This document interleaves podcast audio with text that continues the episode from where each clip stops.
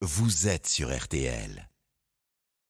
Nous allons prendre de la hauteur ce matin et même aller dans les airs, figurez-vous, alors que se tient vendredi prochain un sommet franco-britannique, un rendez-vous qui portera notamment sur les questions de la défense. Car figurez-vous qu'en pleine guerre en Ukraine, l'armée de l'air française et la Royal Air Force britannique mènent des missions communes de police de l'air aux frontières de l'Europe de l'Est. RTL événement précisément à la frontière entre la Bulgarie et l'Ukraine. Ce sont deux avions de chasse anglais qui patrouillent et c'est un avion français qui les ravitaille. Bonjour Étienne Baudu. Bonjour, bonjour à toutes et à tous. Le ravitailleur français est attaché à la base aérienne d'Istres, près de Marseille, et vous avez pu monter à bord. Oui, à bord d'un A330 Phoenix de l'escadron Bretagne, basé à Istres donc. Dans ses entrailles et ses ailes, 90 tonnes de carburant.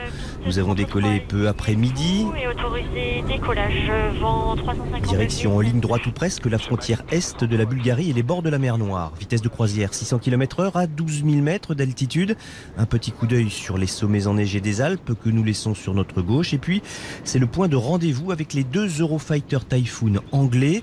Le ravitailleur descend alors à 7000 mètres et commence à opérer des cercles dans une épaisse couche de nuages. Opération toujours délicate selon le capitaine Romuald, le commandant de bord. En fait, on se donne rendez-vous sur un point précis à une heure précise. Une fois qu'il voit notre avion, il nous rejoint tout simplement à vous. Il se rapproche de nous de plus en plus jusqu'à tenir une formation serrée avec nous. Ils arrivent d'abord euh, du côté gauche sous l'aile, ensuite ils vont se glisser à l'arrière de l'avion pour pouvoir se mettre derrière les tuyaux et venir faire le contact et le ravitaillement en vol. Alors Étienne, à partir de là, c'est un véritable balai d'une extrême précision. Les avions sont à 500 km heure et à moins d'une dizaine de mètres l'un de l'autre. Oui, et sous chaque aile, un pod d'où un long tuyau est déroulé. Il flotte alors avec à son bout une nacelle de la grandeur d'un panier de basket dans lequel le pilote de chasse va connecter sa perche de ravitaillement. Les deux avions de combat se glissent alors lentement par l'arrière, chacun sous une aile. On est stable. La suite avec le capitaine Fabrice. Il avance, voilà, il est à plus qu'à un mètre, euh, et puis c'est tac, connexion. Voilà, connexion avec le pod. L'opérateur va valider la connexion et lui délivrer le carburant. Le fait de faire une boucle, on est dans un espace protégé par le contrôle, en nous éloignant de tout ce qui est euh, ligne aérienne civile. Ça y est, je crois qu'il va bientôt. Voilà, déconnexion. Le chasseur va s'éloigner tout doucement. Donc opération terminée et surtout opération réussie. Et sur ce ravitaillement, 5 tonnes de carburant auront été délivrées à chaque avion.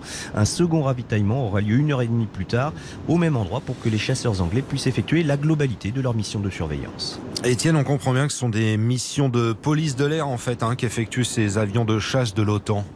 Oui, au-dessus des frontières avec l'Ukraine, hein, de l'Estonie au nord jusqu'à la Bulgarie au sud, avec à leur côté ces avions ravitailleurs, ces véritables stations-service volantes.